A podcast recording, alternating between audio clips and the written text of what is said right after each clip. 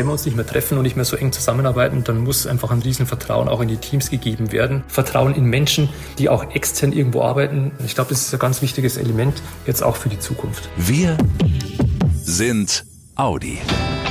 Der Mitarbeiter-Podcast mit Brigitte Teile und Axel Robert Müller. Hallo, ihr Lieben. Willkommen zu einer ganz besonderen Podcast-Folge. Wir starten nämlich heute mit unserer neuen Serie Zusammenarbeit mit Zukunft.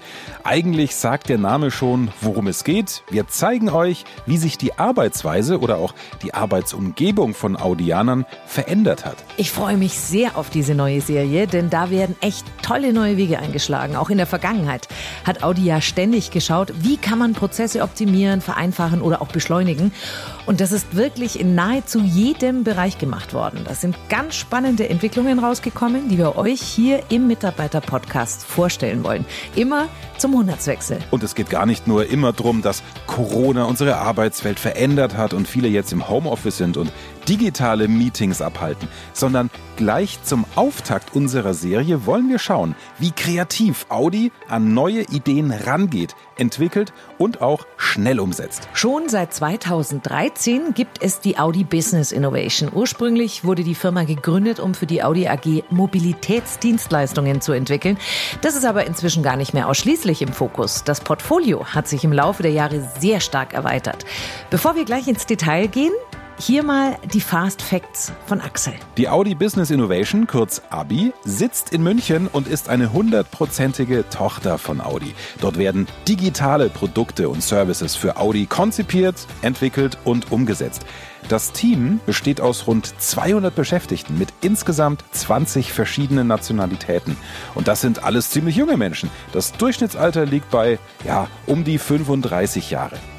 Die Hälfte der Führungskräfte sind Frauen, für ein IT-Unternehmen übrigens eher die positive Ausnahme. Und die Beschäftigten der Abi nennen sich selbst Abinauten, denn sie verstehen sich als Entdecker, Wissenschaftler und ganz wichtig, Teil der Mannschaft in dem Fall der Abi, eben wie Astronauten diese Eigenschaften auch mitbringen. Seit Dezember 2020 ist Andreas Siecheneder der neue CEO der Audi Business Innovation.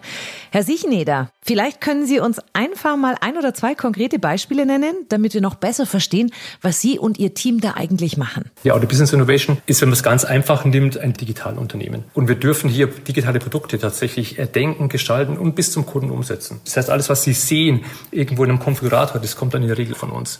Und um das gut zu gestalten, um dies auch zu zeigen, was bietet man eigentlich an? Also wie, wie sieht ein Fahrzeug aus?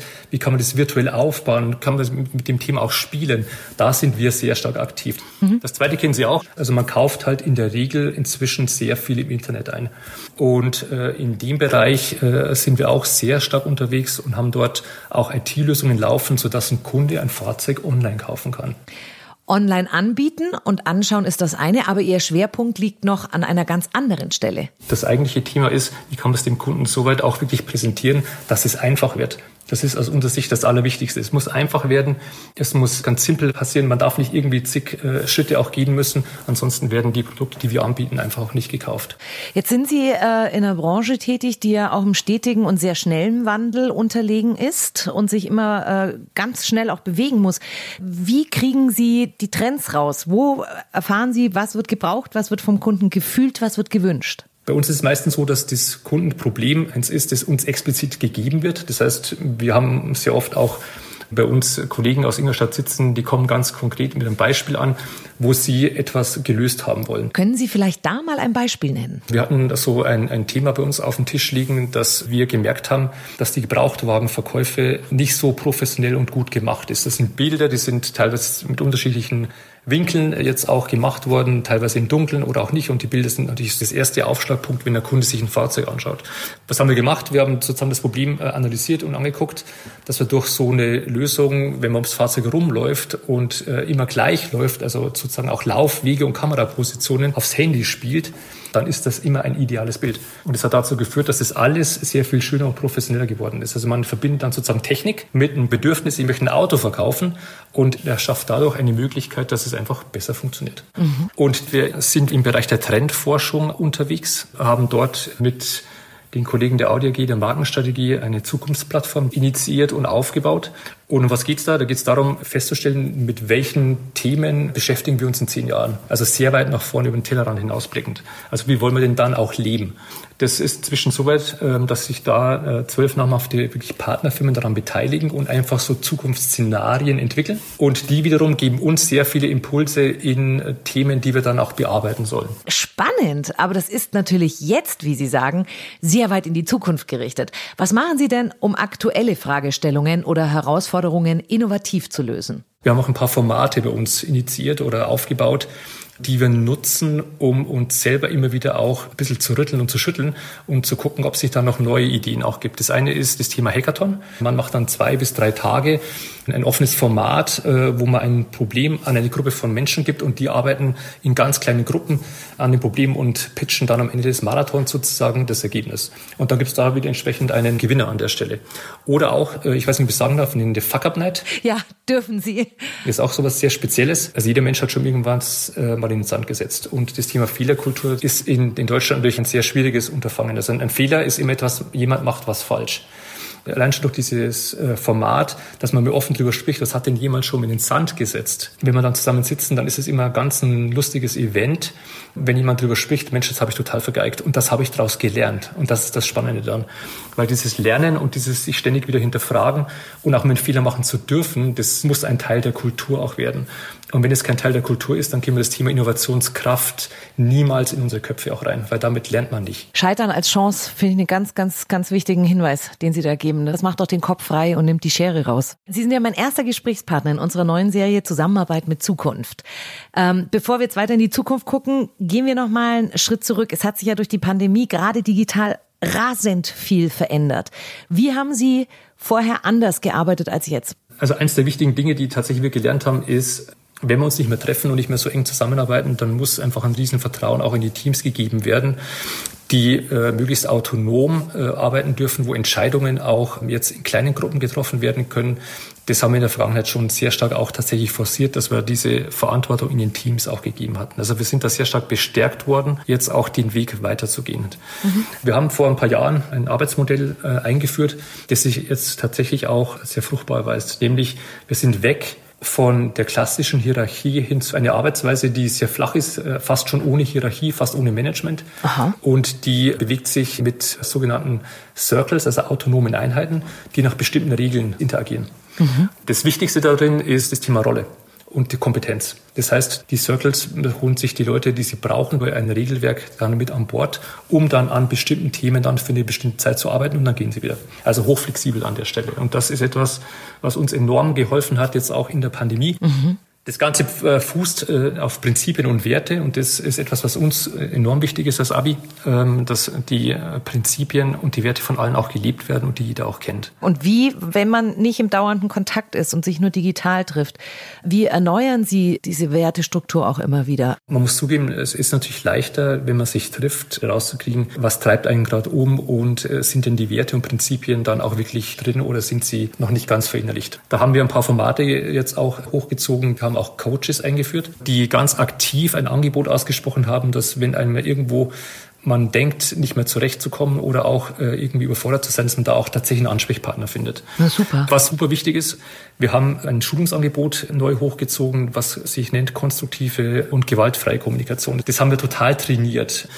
Das Zweite, was wir gemacht haben, ist, wir haben äh, die klassische Führungsrolle aufgelöst. Also es gibt bei uns nicht den Manager, der alles weiß, sondern wir haben das explizit getrennt in zwei Rollen. Nämlich der eine ist der Advisor und der kümmert sich nur um die Bedürfnisse des jeweiligen Mitarbeiters. Mhm. Also der ist nur dafür da, um mit ihm zu sprechen, wie es ihm geht, was er verbessern könnte, wo er Hilfe braucht, um einfach da dran zu bleiben und einen Ansprechpartner zu finden, dem er auch äh, sozusagen Vertrauen schenkt. Die dürfen bei uns auch gewählt werden. Das heißt, sie kriegen keinen Vorgesetzten vorgesetzt, sondern sie dürfen sich einen Advisor aus einer kleinen Menge von Menschen, die das können, auswählen. Und das ist ein Thema, das wir auch eingeführt haben. Und die zweite, ist eher eine klassischere Führungsrolle, ist die fachliche Führung. Der kümmert sich als Leadership um ein Fachthema. Finde ich eine super Lösung, denn das wissen wir vermutlich ja alle. Nur weil jemand wirklich fachlich was drauf hat, heißt das noch lange nicht, dass er auch super in Menschen- oder Teamführung ist.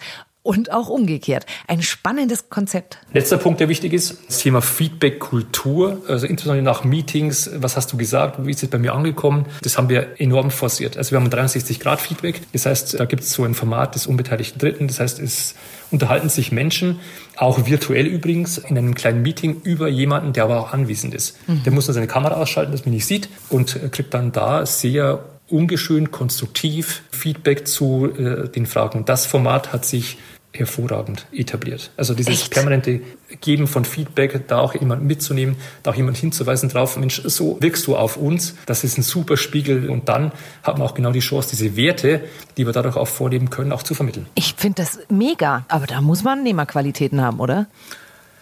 Teils, teils. Also das eine ist, wir haben, wir, wir wieso, wieso haben Sie jetzt so lange gezögert?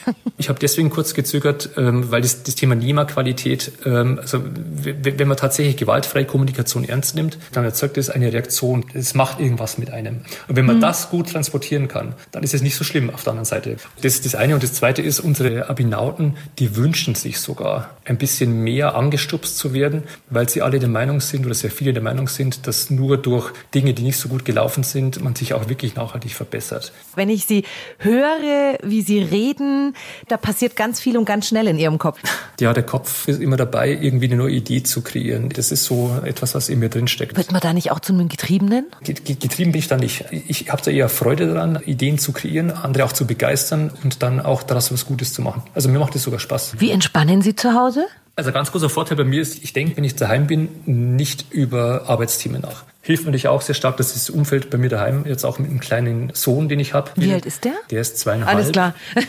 Von daher, der will spielen, der, der will was tun, der beschäftigt mich auch, der erdet mich auch an der Stelle ja. sehr. Last but not least, ich komme von einem Bauernhof, das ist das nächste, also auch so dieses Thema Verbundenheit zur Umwelt, zu Tieren. Mhm. Da kann ich total viel auch abgewinnen, wenn ich da auch rausgehe und äh, Dinge beobachte. Wenn wir jetzt beide mal in die Zukunft schauen, ich wünschte, heute wäre schon gestern, ehrlich gesagt, was diese ganze Corona-Problematik anbelangt. Was werden Sie mitnehmen an neu gewonnenen Arbeitsmethoden? Was ist da Ihre Zukunftsvision? Also was ich in jedem Fall mitnehmen werde, ist, dass es kein Zurück gibt und dass ich auch nicht in diese traditionellen Arbeitswelten wieder zurück möchte. Diese Erkenntnisse, dass es diese Präsenz, die notwendig war, die vielleicht oft auch Mitarbeiter gedacht haben, sie müssen einfach da sein, um irgendwie auch gesehen zu werden, dass das einfach wegkommt. Dass das Thema auch Vertrauen in Mitarbeiter, die auch extern irgendwo arbeiten, da sein muss und dass das ein, eine wesentliche Basis ist für zukünftiges Arbeiten. Ich glaube, das ist ein ganz wichtiges Element. Ich glaube fest daran, dass wir in einer Hybridmodell kommt. Ich bin auch kein Fan davon, irgendwie ähm, nur noch remote zu arbeiten, weil da fehlt für mich einfach ein ganz wesentlicher Teil. Das ist Nähe. Das passiert viel mehr in einem persönlichen Gespräch, wenn man sich auch gegenüber ist. Ja. Von daher bin ich, bin ich ein Fan von, von diesen Hybriden, also beide Welten zu kombinieren. Wenn wir das hinkriegen würden, dann hätten wir einen Schritt in die richtige Richtung gemacht. Ah, das ist unglaublich spannend, welche Arbeitsweisen die Audi Business Innovation entwickelt hat. Weniger Hierarchie und ein neues Führungsmodell, bei dem nicht eine Führungskraft, sondern zwei verschiedene Personen, die Abinauten und Abinautinnen jeweils in ihrer fachlichen und in ihrer persönlichen Entwicklung unterstützen. Eine andere, gewaltfreie, konstruktive Kommunikation, damit man auch sagen kann, was verbessert werden kann und das mit entsprechenden internen Schulungen zu Feedback und Gesprächsführung. Gemeinsame Werte und Prinzipien haben einen hohen Stellenwert als Grundlage für eine verbindliche Kultur und Projektarbeit. Man wird kompetenzbasiert da eingesetzt, wo die jeweilige Expertise gerade gebraucht wird und bleibt nicht immer an der gleichen Stelle. Wow, ein Konzept, das auf alle Fälle sicher ganz viele von euch jetzt zum Nachdenken anregen wird würde das auch bei mir in der Abteilung gehen oder zumindest teilweise. Und worüber man ja auch mit dem Chef und den Kollegen diskutieren kann, ne? nach dem Motto, habe ich im Audi Mitarbeiter Podcast in der neuen Serie Zusammenarbeit mit Zukunft gehört. Was hältst du davon? Das gilt sowieso auch immer bei uns. Wenn ihr Fragen oder Anregungen habt, Themen, die euch interessieren, die wir aufgreifen sollen im Podcast oder wenn ihr auch ganz tolle neue Arbeitsmethoden bei euch im Team eingeführt habt, dann schreibt uns bitte an mitarbeiterkommunikation@audi.de mit dem Stichwort Mitarbeiterpodcast. Wir freuen uns nämlich auch immer sehr über euer Feedback. Und wir freuen uns auch schon auf die nächste Ausgabe Mitte Februar. Da haben wir nämlich wieder. Nee, nee, diesmal sage ich nichts dazu. Aber spannend wird's auf jeden Fall. Also, habt eine gute Zeit. Und passt gut auf euch auf und macht's gut, ihr Lieben. Schnell informiert, an jedem Ort, zu jeder Zeit. Nehmt uns mit, egal wann, egal wie, egal wohin. Der Mitarbeiter Podcast.